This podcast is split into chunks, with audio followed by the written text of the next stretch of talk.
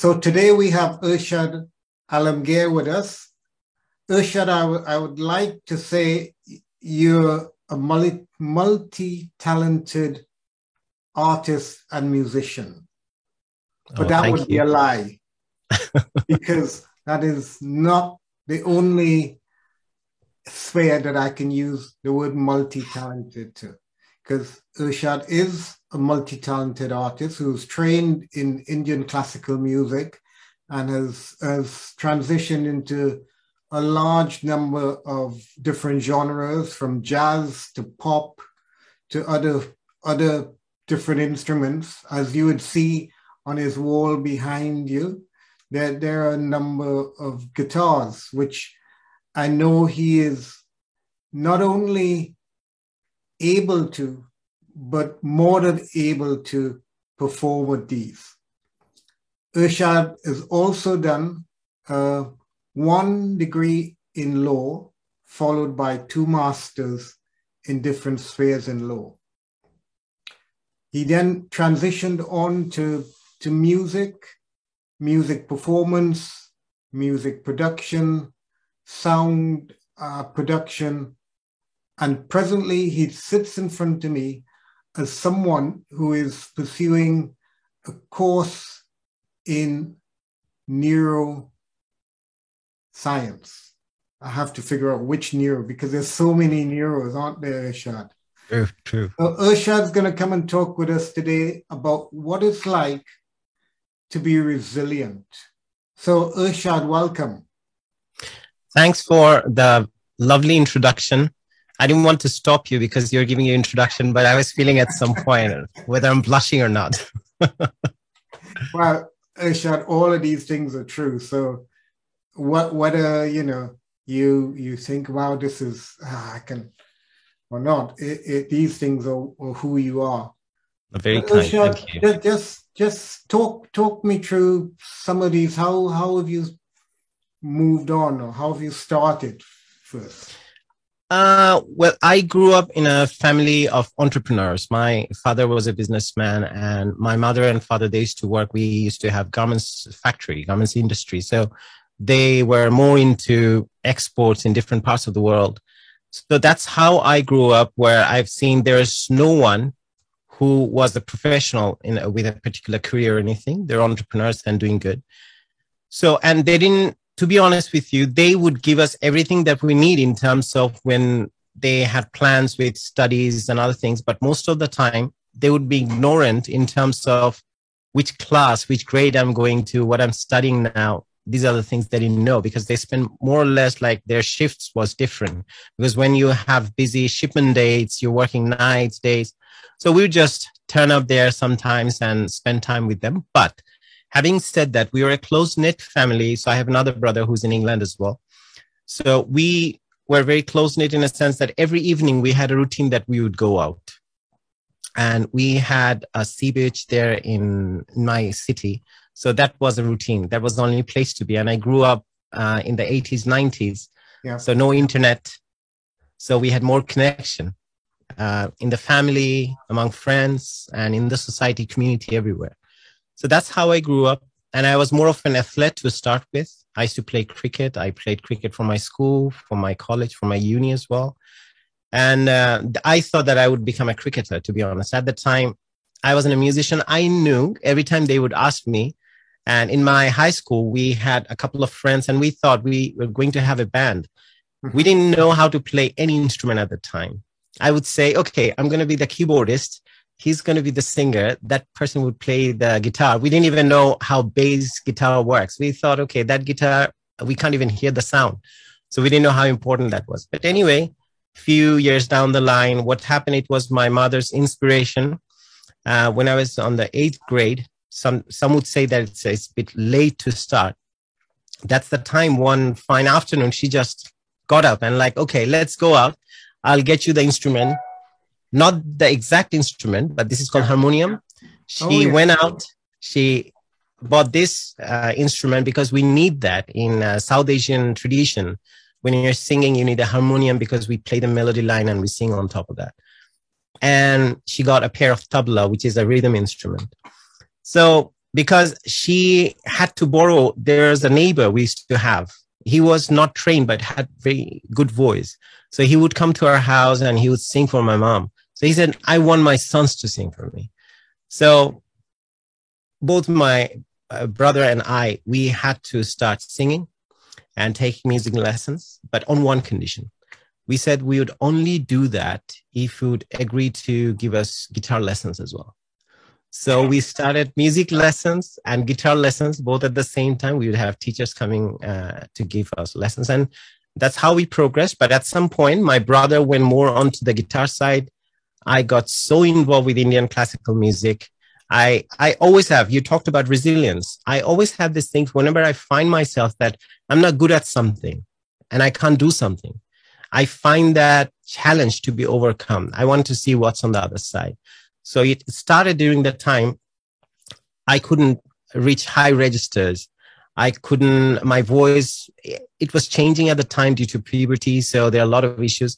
So I didn't enjoy listening to my own voice. And sometimes when I would practice, some of the neighbors would even complain, which my mother would protect me from.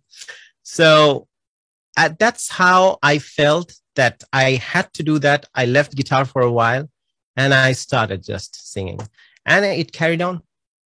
And yeah, and I, we had changed a few teachers here and there, but one of my, the last teacher I had, uh, he, he's the major influence in my life. He introduced me to all the other maestros that I listen to. I still follow. So mm-hmm. he's the one. And later on, as I say, always I take up challenges. So anything that I can't do, I have to do. There are a lot of things in the world that I can't do. But whenever I come across something that I like, I feel that I have to know about that. Yeah. And when you start knowing, that's the main mistake I do in my life. Every time I start knowing that particular thing a little bit, I have to go deeper, a deeper. Then I get stuck. Yeah, that's how. I, I, I think you you you go a, a bit deeper than most people would, in, in yeah. the sense in the sense that you you get to a level of of understanding of knowledge and of application before you you think well maybe i need to to change attack or direction whereas i think a lot of people would not get to the levels that, that i know. I mean we've talked before this of, of the level mm-hmm. that we've got to. Um, so is there something that drives you to to keep going beyond the you know the norm? So if i if i picked up the guitar i i tell you my my level would be i, I know three chords and that would be it. Oh. so you play that's good no i know, I didn't know that chords, which is, okay. not the same as playing it is knowing three chords uh, I think there are many bands, by the way, even yeah. in the British music industry, with three chords. They won the world. you mean there's hope yet for me? Yeah. yes, exactly. So how, how is it you think that, that you push past that? Those, those three chords? I think uh, that I cannot get satisfied. I have always have a vision. When I, because I, first of all, I definitely get inspired by someone or something or a piece of music or an artist. And I need to sound like that at least probably I won't be that good. But the thing is that I feel okay. Why am I not sounding like that? Until I enjoy my own singing, my own playing, I really don't find the satisfaction. That's one of my things still. Some days I really get depressed.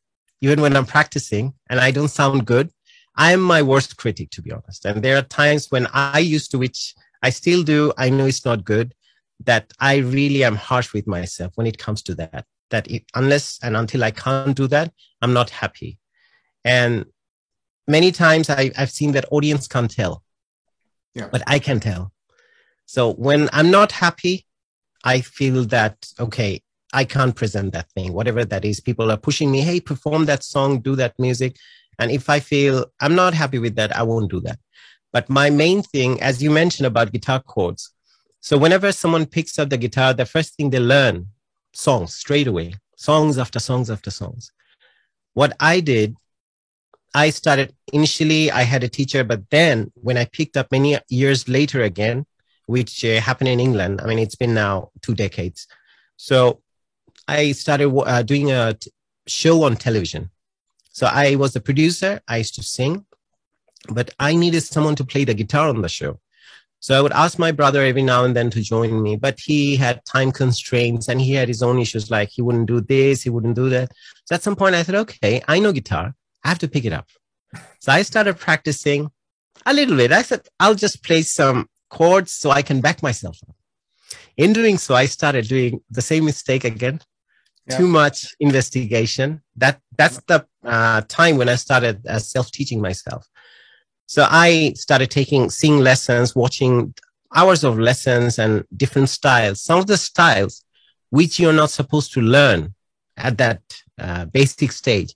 I started learning those techniques unknowingly because I didn't know that you're not supposed to. Because if I had been to a teacher, he wouldn't give me those lessons initially.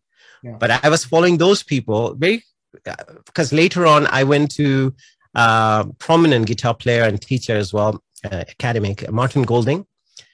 It's there's a thing called sweep picking, and he was trying to give me the lesson. I said, "Is it that?" And he was and he was laughing. He said, "Where did you learn that?"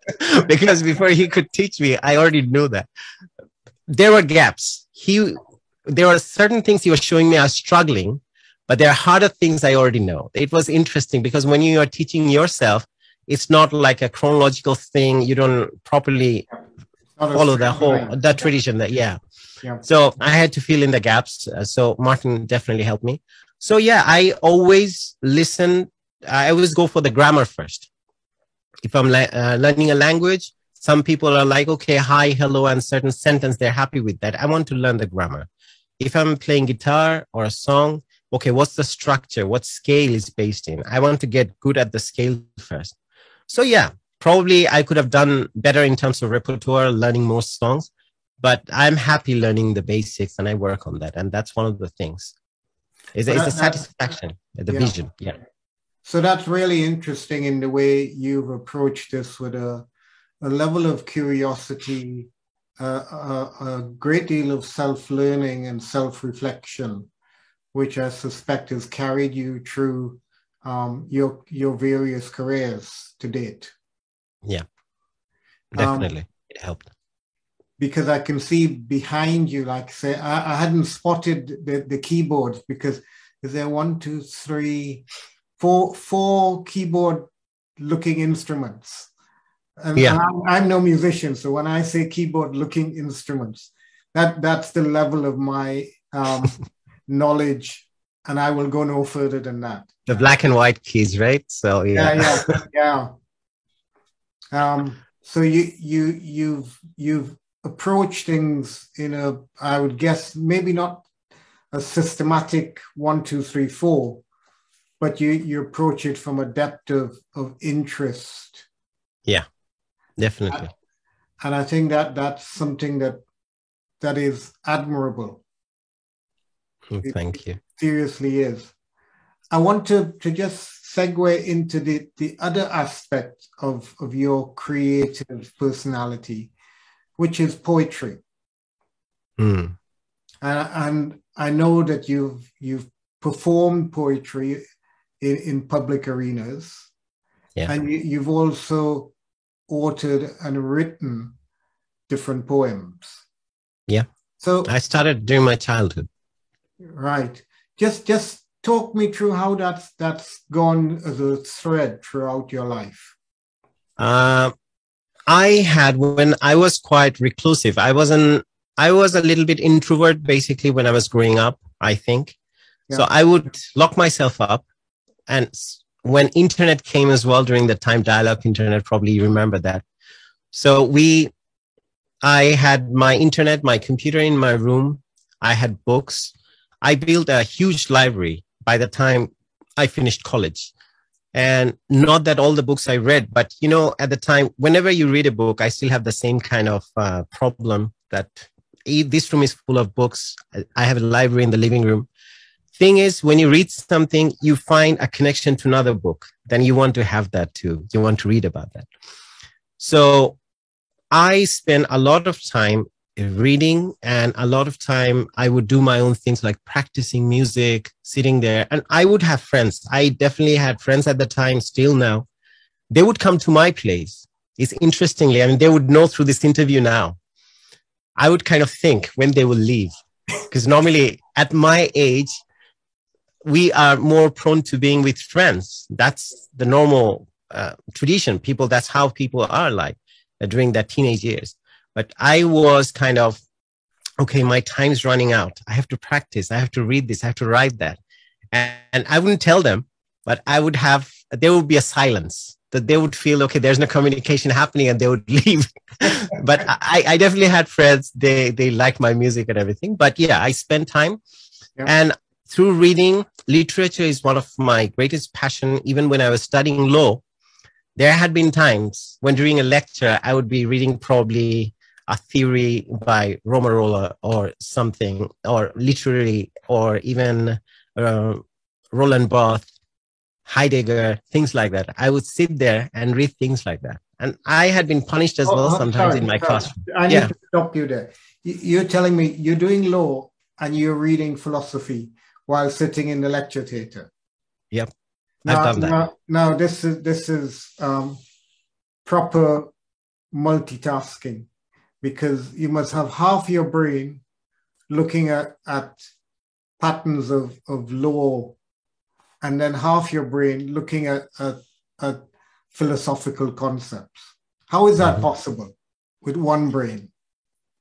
It's now I've learned people talk about multitasking a lot, yeah. but I've learned recently many of the things I'm, I'm coming across now. And since my interest is in neuroscience, as you already mentioned earlier, I have come to know that it's not really possible for humans to do multitasking in a sense, or at least end up doing very good at those tasks. Yeah. You can end up doing it somewhat uh, okay job, but not really good at it. So I probably what I have done, yeah, I'm guilty of not really being attentive to my law lectures sometimes when I'm reading those books because that's my interest. Why do you think I would be reading another book if I was really enjoying the lecture? I mean, no offense to any lecturer. They were trying their best, but it's me. Yeah. So uh, many friends would know that's one of the reasons that I would go sit at the back in the theater sometimes in a lecture theater. So, but I had been punished times because there had been a time when uh, it was a very interesting story. One of my professors, she got me out of the class because I closed my eyes because I read something and I was trying to understand that concept. And she thought I was sleeping. And she said, Ershad, can you leave the class? You, you're not allowed to sleep in my class. I, I couldn't even finish saying that I wasn't sleeping. I just closed my eyes to listen to you. so anyway, so yeah, writing started when I was very young.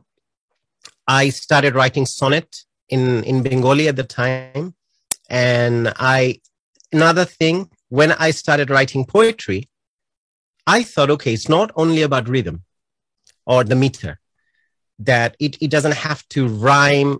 If it doesn't rhyme, how am I going to break that grammar? So I started learning about, I started buying books on writing poetry. So I learned a lot of different uh, meters, a lot of uh, different rhyming techniques and everything. Yeah, I had been through that.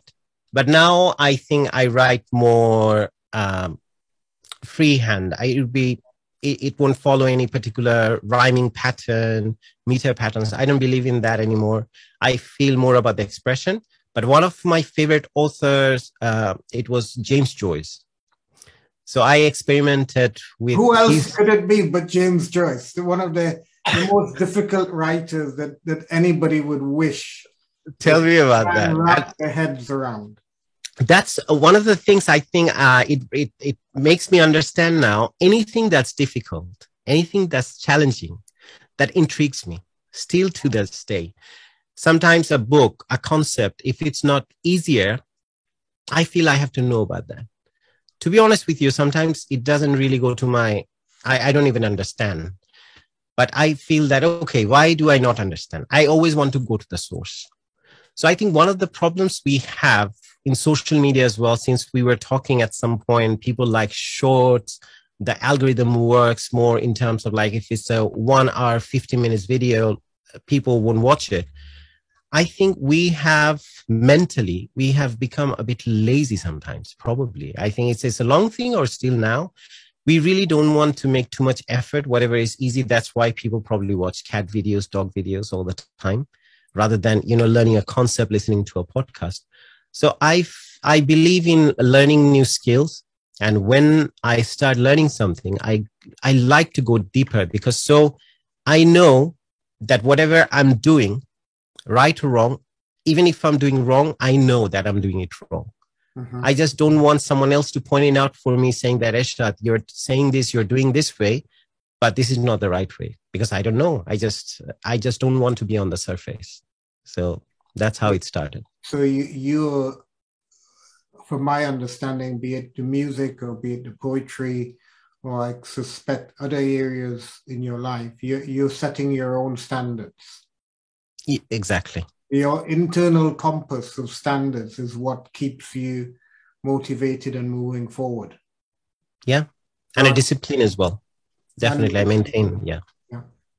So I would like for you to to share with, with people listening one of your, your poems.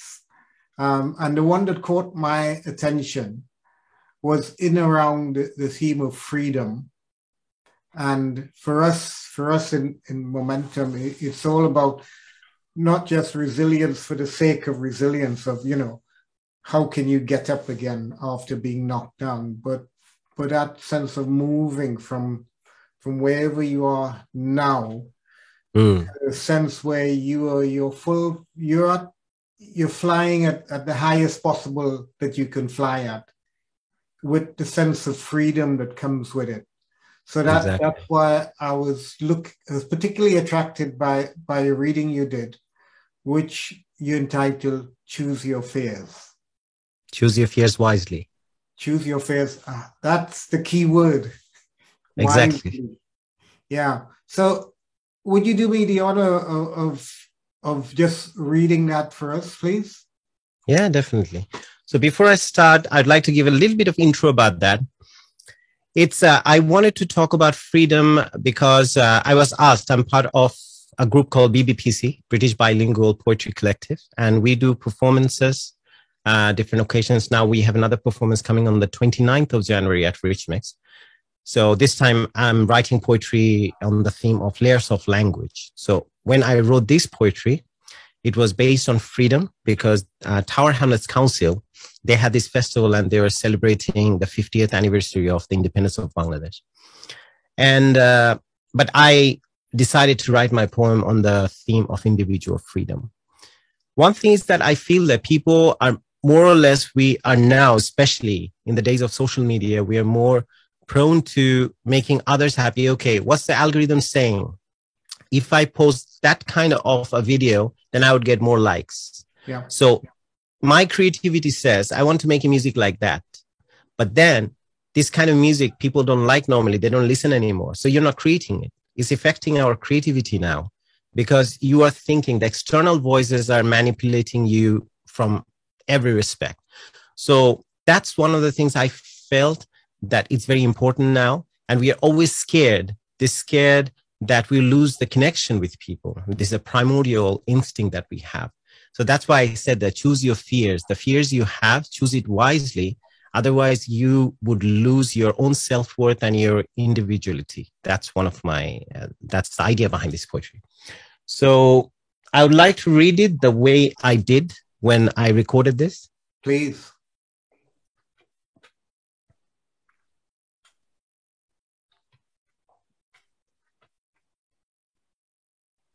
Choose your fears wisely. You're afraid of the pariah in me. You probably hate me as a sinner. As you found sin in my freedom, the freedom of choice is a life of failure. It makes you secretly smile while you gloat feeling safe. How safe are you? Playing it safe would never actually make you safe.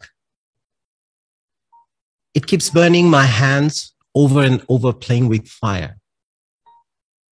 Now that flame rests peacefully on the palm of my hand. We stare at each other. It smiles back. I look at its beauty, its color, its rage, and the serenity in the silence with bated breath. Everyone else laments my insanity. What is he doing? Laughs at me, gives a wide berth to me.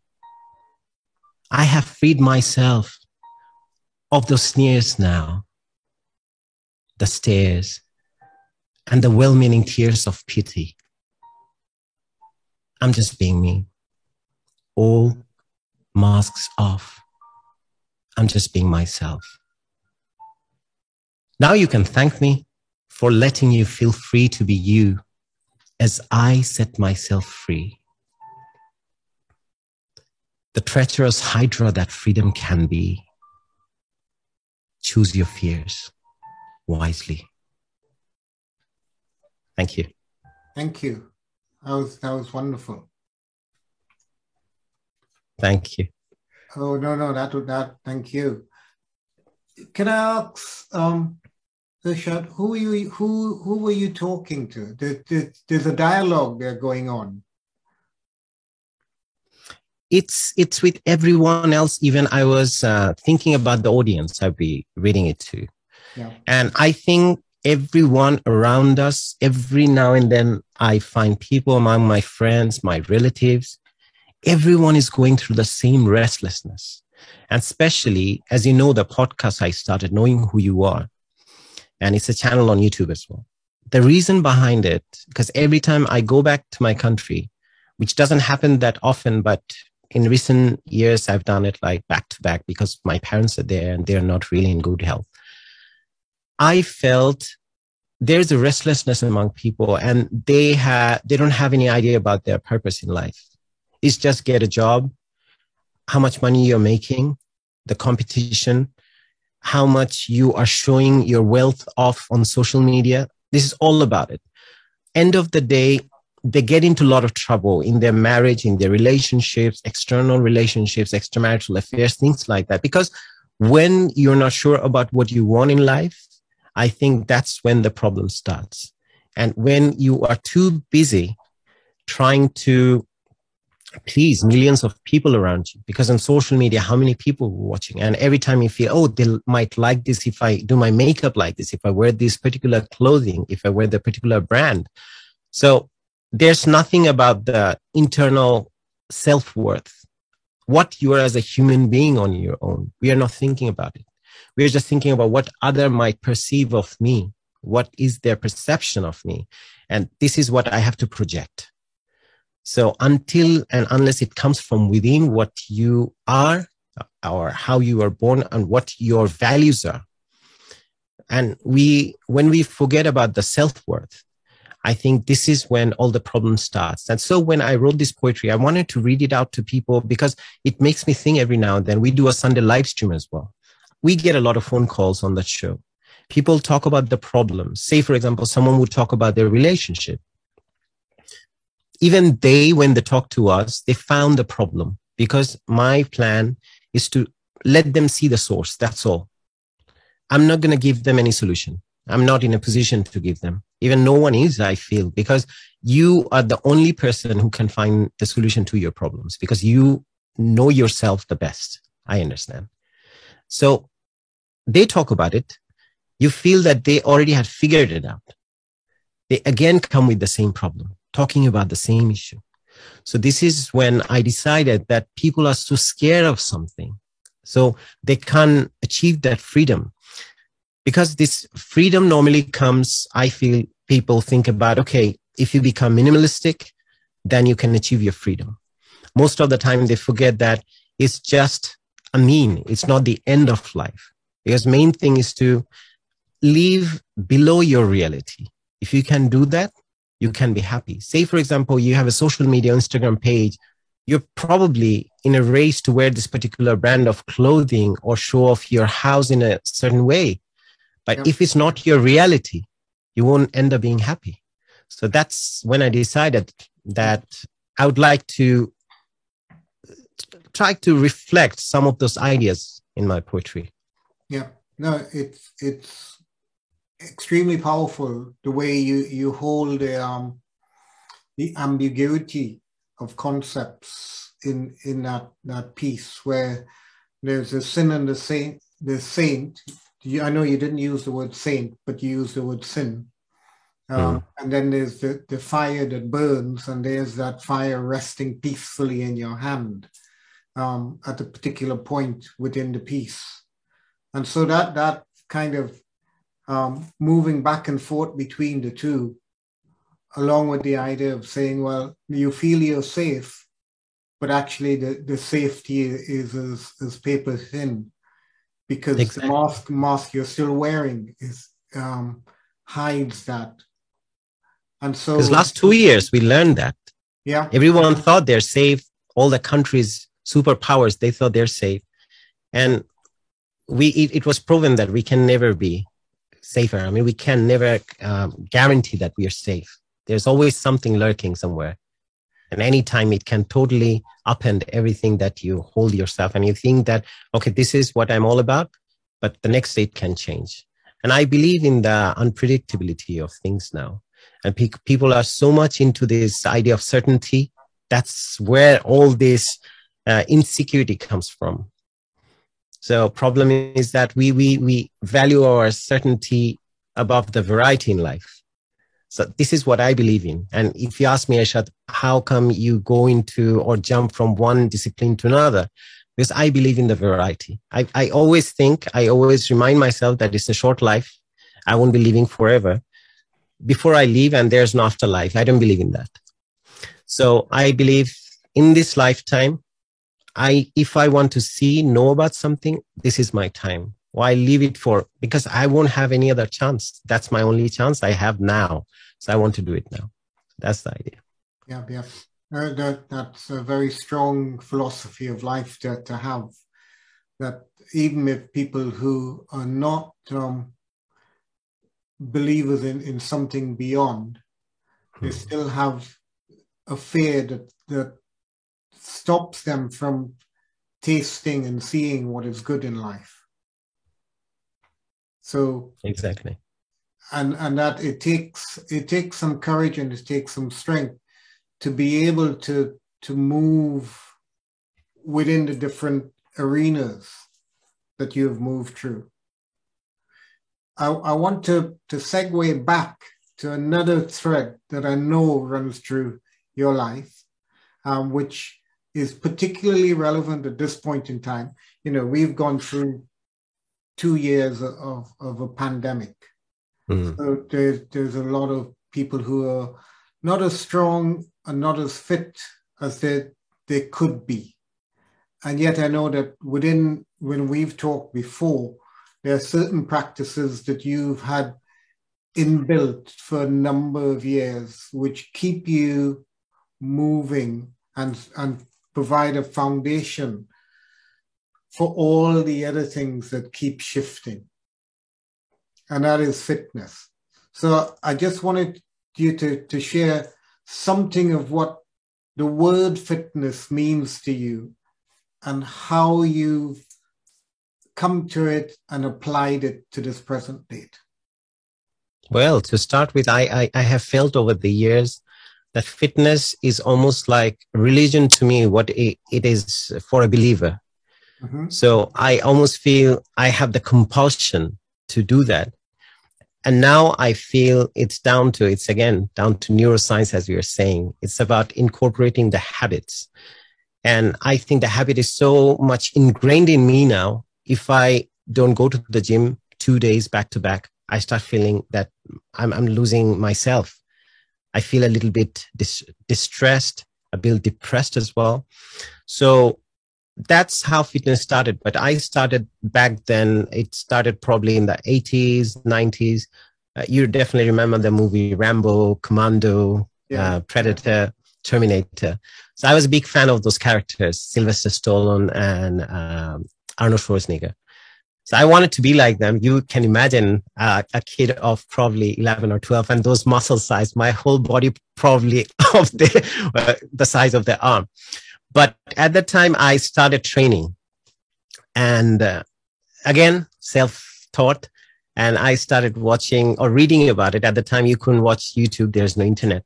So I started reading. But good thing was that in the factory I mentioned, my parents owned, we had some people from uh, Myanmar. At the time, it was known as Burma. Mm-hmm. So they were part of the Rohingya community you probably heard about them. Yeah. So they were in Bangladesh, these people, they're working for a factory, but they had the training. They, both of them, they used to know martial art. So they were very much uh, well loved by my parents. They used to, after their work at the factory, they would come to our house. We had many people like that from the factory. They would do some certain things for us. So very like uh, domestic help or even some, whatever they felt like, they were part of our family. So they had taken it up these two people, I clearly remember, they made me a white belt. They said, okay, you will be white belt because you're learning first. And they would teach me moves and I would practice with them. So that's how I started my uh, fitness journey. And after that, I didn't have, um, I mean, I couldn't buy. It's not about, uh, probably it wasn't available or I didn't know where to get it from, barbells, dumbbells, things like that. So I bought two small uh, iron bars of the same size from someone who was selling uh, scrapped iron. So those were my uh, dumbbells. Yeah. yeah. So I, I used to work out with them. Probably they were not of the same weight, both of these. So I started seeing my, one of my arms, it was getting a bit bulkier. The other one wasn't catching up. So yeah, I had been through it, but again at some point uh, probably last five six years i started going to the gym regularly. And but fitness has always been with me. I would do something. I was an athlete for a long time. I used to play cricket. I used to open i was the opening bowler opening batsman for my team. So for many years that was my thing. Cricket was another religion which i had to give up in england so when i came to england for higher studies i started playing for my uni at the time but then I felt, what am I going to do? Music. I started working for TV as well. I was studying. So you need to give certain time to do practice. And how much time do we have in a day? So I decided to give up cricket. I still play anytime I get a chance to play in a park with a team or something. I would do that. But yeah, I didn't follow through. That's the only thing I, I didn't really carry on doing. Yeah. So, so yeah. Sorry, yeah. we found we found something you haven't followed through on, Ershad. Mm. it's it's due to because you can't do this for the you need to go out and also the practice I was doing at the time that that was the main reason. Uh, the people I was practicing with, their aim was they're younger, I would say teenagers, 17, 18 years old at the time. Their main thing was to bounce the ball so high it would go up to my uh, the height of my head. Hmm. So I didn't, I, we didn't have at the time, we were not wearing uh, helmets. So I was worried that I would get injured. So I had higher priorities, my studies, my music, and I was working for TV. And I thought, okay, why am I risking my life? So that's probably one of the driving factor. I haven't lost my love for cricket, but I still can spend hours watching cricket. But uh, yeah, playing wise, I didn't. I didn't. That's the only thing. You're you're right. Yeah. So let, let me just go back a bit to, to the, um, the first sort of um, learning particular move. Just what what were you learning? Uh, for fitness from, from the from the um the oh from those two guys. Yeah. yeah. What were you learning? Was there a particular form of? Is there a name to it? Uh, it's it's basically martial art they were teaching me. I was more into kung fu because of Jackie Chan at the time. Yeah. So, but he they were teaching me all martial art moves, kicks, high kicks, flying kicks, and things like that. So I was practicing with them those martial art moves, but in the background I would have my own fitness regime that I would uh, do weights, I would do push-ups, pull-ups, and at some point, I started practicing with, yeah, I would have those two ropes and their two um, rings, iron rings. So I would just do pull ups with those. So yeah, I, I tried many things and everything was self taught.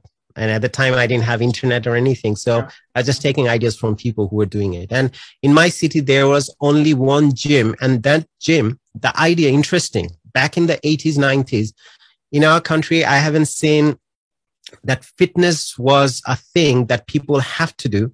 It was more for the people who are into bodybuilding. That's the only thing. So you go to the gym if you're a bodybuilder. So if you are just want to, if you want to keep fit, you don't do that. You don't have to. Yeah. But now, even when I visit my country for three weeks, I get my membership for a month. There are gyms, like two, three gyms in every neighborhood. Yeah. So it, it's a thing that has caught up now. So back in the days, no. So I had to do it at home. And my mother would always say, What are you doing? And she still tells me, whenever she gets to see me, she's like, Can you uh, decrease the amount of workout you do?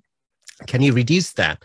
Because I think you need to, because you're growing older now, you might injure yourself. I said, You're going the other way around because I won't get injured because I'm doing it. If. I didn't, then I would have more trouble. Yeah. So, yeah. That's that's very very true. Um, what what happened during the lockdown when you couldn't get to the gym every other day? Uh, it's interesting. Uh, it's one of my friends I made at Kingston. Uh, he he's originally a Nigerian, but he he grew up in England. So he's a fitness guy. If you see him, you can tell literally he looks like one, and that's just one of the things that he's passionate about. He can spend hours at the gym. So we we started talking. I said, "What are you doing?" So in terms of what are we supposed to do now? We can't go to the gym. We go to the same gym as well. So he said, "Okay, you know what? I have ordered some bands, resistance uh, bands." So I said, "Okay, send me the link." And he sent me the link. So I cleared up a space in my living room. So I started doing same one and a half hour routine during that time, because as I said, it's not about COVID or you have to stay alive or anything. My thing is, so long as I'm alive, I have to keep doing these things.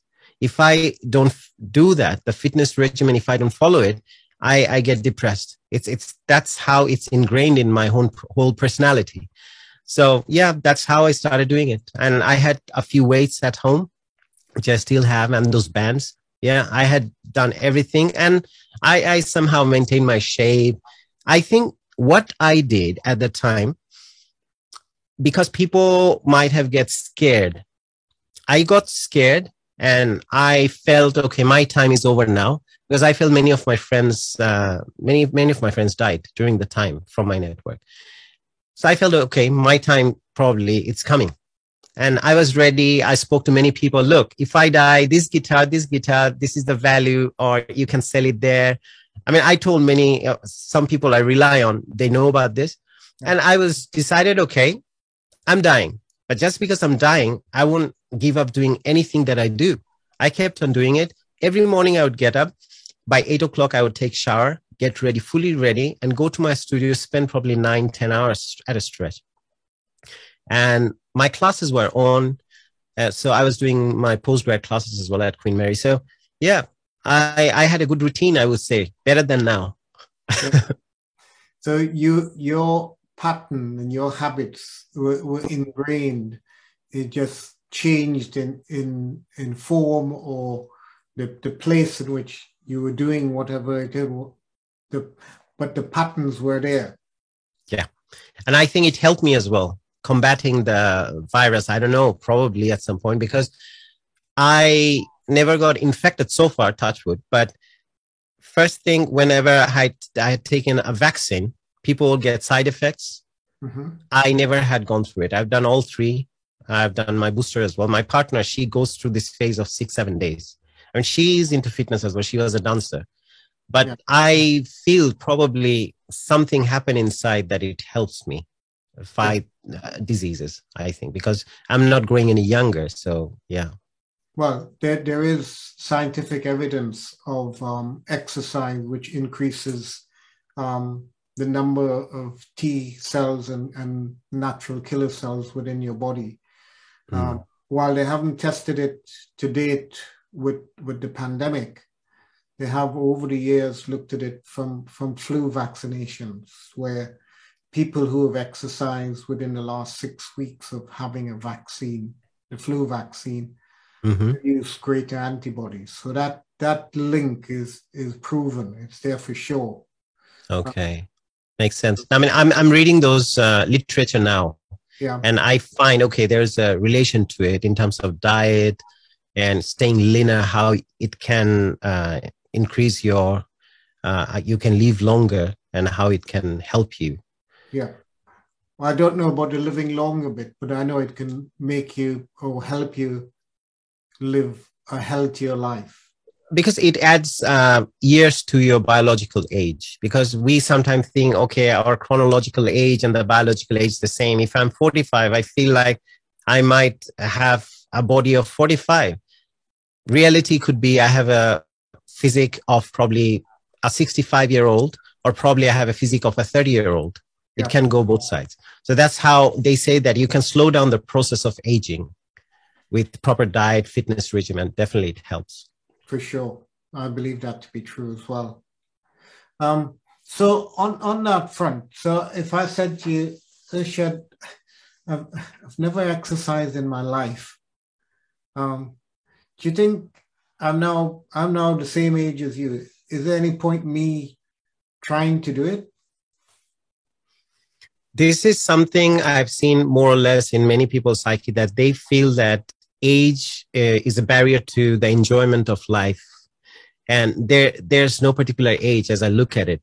I've seen people who are keeping fit and you are really uh, into fitness as well as i know. Yeah. so this is important because when we know about the value of fitness yeah i have faced people and we do a sunday live stream of knowing who you are where we had received many phone calls. People would say Ershad i know that you're into this. How can I start uh, doing some workout? So I think as we are talking about, it's all about habit formation. So I, when I started doing it, I didn't know about those things. I wasn't aware of those concepts. I think we in the world globally, we didn't really think about those concepts now as it, it is now. We, we know every literature is available for habit forming and habits and everything. So I tell them normally, I feel that starting uh, smaller portions of exercise, like even for five minutes. So you have a procedural memory that you know that it, it slowly gets ingrained in your in your system. So if you can get yourself do that because there's a resistance. And you talk about it probably you did limbic friction probably you talked about which comes from either we are too stressed or too anxious about doing that thing. Oh my god i have to go to the gym. You get stressed straight away or you feel lethargic like oh no i don't feel like today. Give yourself an excuse not to go. So I feel if we can build that habit and visualization, as you said, it helps. And it, it's proven scientifically as well, neurologically, because when you imagine yourself doing the things, okay, what do I do? Okay, I have to wear my gym clothes. I open the door. I walk out. And so you are teaching your brain, there's certain uh, neurons so there are certain receptors. I mean, I, I I'm not really. I shouldn't talk about these things, but what I have learned through my studies that they become they can help firing the neurons more often because you're already thinking about it even without doing it but your brain learns. So whenever you give them the cue okay i'm ready to go to the gym. You probably take your gym bag and your gym clothes if you're wearing it. Straight away the neurons start start to fire. And then it, the resistance that you feel the limbic friction that reduces. So that's what that's the way. So if they try to do a little bit every now and then and many people through the show i'm very happy to say that they would just report back hey i've started swimming. I'm walking. I would just tell them get out of your bed for five minutes. You want to see the sunrise right? Just go out see the sunrise come back. Five minutes walk in your in your street. Come back home get under the duvet again no problem. I mean, if you can do that, try to do that every day, five minutes, five minutes, and increase the time later on. And at some point, they feel that, oh, I can do that. It's part of the habit. I want to see the sunrise and I want to go out for the walk, you know. So it doesn't happen overnight. So we can't push ourselves by building like five minutes, 10 You know, that, that's minutes. a very sneaky thing to say. Mm. Because the, the odds are by the time you get out there and come back, you're not going to jump back in your bed. You won't. You won't. That that that that's that's a sneaky way of doing it, Shad.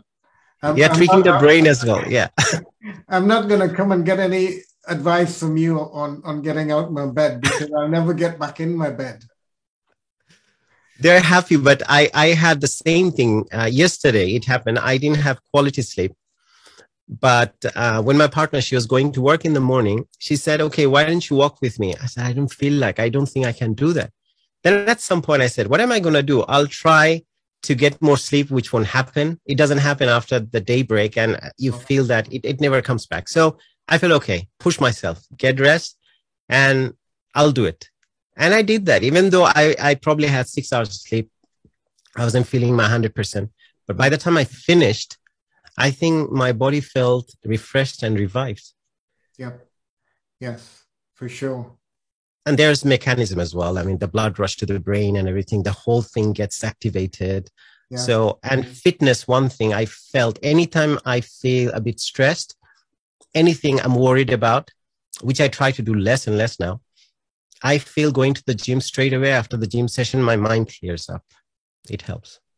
Yeah, definitely. So as, as we come towards the, the, the, the, back end of where we are now, Ershad, for this um, mm. this conversation, where, where are you going in the future? What what what's on your near horizon? I it's it's really cliche these days to say that, but I truly believe in the power of now. Yeah. As Eckhart Tolle has a book as well. But I don't really follow what is uh, being said in that book exactly, but I have seen there's no predictability in life. You can plan for things, definitely, we all should have, but you can't predict the next day. Anything can change overnight. So, main thing is what I try every day. I try to aim to get a little bit better than yesterday. That's all. At least one person say for example I'm, i didn't mention on this one i am doing a boot camp now uh, on coding as a web developer and i'm learning uh, different programming languages. This is self-teaching myself as well but the pro- boot camp is part of the program. So i feel every day i finish a few chapters or at least one chapter i'm that one chapter wiser. I know something new which i didn't know yesterday so this is how I work on. So as you said that I'm planning my postgrad in neuroscience because I want to go into research. I'm very much interested in how our brain works because we are our brain. It's not part of our body, but the whole brain, it, it controls everything that we do and our whole life. So I want to know more about that. So that's the goal now for the time being. And in the meantime, along the way, I don't know what I'm going to pick up, what else I would get interested in. But main problem is that to keep track of everything that you develop your skills on. I have to practice music. I have to write. I have to, I love to read. So yeah, sometimes it's, it's, it's hard and I want to get proper sleep now. As I'm growing older, I feel, I'm in my mid uh, forties now. I feel now, I, I know the value of sleeping. I mean, I used to get by sleeping four hours at night. I used to go to bed probably three o'clock practicing all night, things like that. I have stopped now. And my partner really keeps track of that she would come to my studio, open the door, and say, uh, half an hour to go to bed. And sometimes I don't feel happy about that, but I'm happy that she does that to me. It reminds. It's nice to have a, a living, loving alarm clock. Yeah and she's very systematic as well she's a graphic designer she yeah. she can totally get carried on totally carried away whatever she's doing totally lose track of time. I have to remind her sometimes. I, I have to tell her, keep on drinking water. Don't forget your food and things like that. Because since she's into this kind of things, as you know, knowing who you are for the podcast itself, she is uh, the editor of that. So after I've done the main edit, she would do the editing of the video. She's the main graphic designer. And we have plans on doing that. And she's doing her own courses as well. So yeah, it, it helps and we follow both and sh- she understands where i'm coming from. She respects that. So and uh, there's no conflict in terms of that. I think one thing i would like to mention relationship. If you have a good diet if you have a good fitness regime and when you have uh, you're in a good place in your mind i think you can provide more uh, towards your relationships as well. And it's it's important for sure. I mean, if you're if you're not happy, you're grumpy all the time. I mean, people around you wouldn't be happy as well. So it's it's important. My wife says exactly the same thing. You're much nicer after you've been out and come back. you well, you're already out, nice. You, you, should go out more often. Uh, I'm just yeah, going out. The word going out, yeah, it, it is quote unquote. It has different yeah, meanings. One day she might change the lock when I'm out. I don't know. I get worried. but you have to come back. She needs you after that, you know, change Johnson after that half an hour walk. Exactly. No, Ershad, it's been fabulous talking to you. It's been same here, always. Um, I enjoyed it. So just as we go, um, I have two last questions for you. Mm-hmm. The first one is how do you find complete rest? What is your go-to place or or system or whatever it is to get? If I said to you, give me in one sentence, what does complete rest mean to you and how do you find it? I think throughout the day doesn't happen. I only get my rest when I decide to go to bed, and which I try to do by 10 30, 11 o'clock at night latest. And I found for my body type, uh, it's chronotype, that's what they call it. Mm-hmm. So that I am supposed to go to bed by 11.30. Definitely, I should fall asleep and wake up by 7. So I try to follow that. And that's when, because throughout the day, I'm always thinking about something. It doesn't happen. And I tell myself five minutes, shut everything and just sit down, just spend time with myself. It doesn't really happen. So I feel that when I go to bed, that's the time I make sure that I get proper sleep. Yeah, that's my main rest. Excellent. And lastly, where do where do people find you on the online space or otherwise? Uh, we have a website. It's called knowingwhoyouare.blog. Probably you'll add that in the description as well. Yeah, well, and there's Instagram, there's YouTube. Everything is knowing who you are, but we write knowing who you are in a particular way. So it's easier to find if they write it that way. But we have the website where we have all interviews, all podcasts, all my work, my many of my poetries are there, my recitation. And also I'm we are trying to add because as I say, with knowing where I want to build a community. And you mention resilience, and this is very important for people. And when people can find their own solutions, talking to each other and sharing their own experiences, I think life becomes easier. Then you don't, you're not uh, dependent on particular specialist, a therapist, or someone, and you feel that you can't help yourself. In fact, we can help ourselves.